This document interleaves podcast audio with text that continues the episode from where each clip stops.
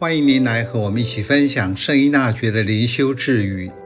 十一月二十六日，我们自爱天父及明智神医的圣意，更能净化世上他所爱的人，并在身后快速引领进入永福。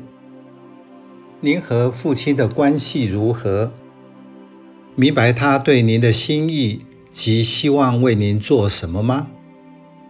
相对的，我常常用来祈祷的天主经，在呼唤天父的时候，我注意内心的感觉吗？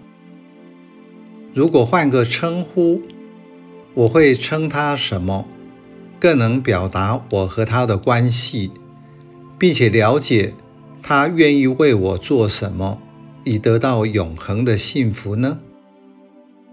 圣依纳爵为我们分享。他的天主观以及天主的愿望，我们挚爱的天父，有智慧的医生，在此世间更是净化那些他最爱的人，以及那些他愿望在结束此世生命之后，最快进入永远幸福的人。这是中古时代的信仰表达语言。当时面对所有的一切，都是归因于天主的作为。因此，旧约的宇宙观图，下雨是天主打开穹苍的洞孔，让天上的水流下；在某处发生大火，是天主要惩罚那个地区的人。什么都归到天主，因为天主是第一因。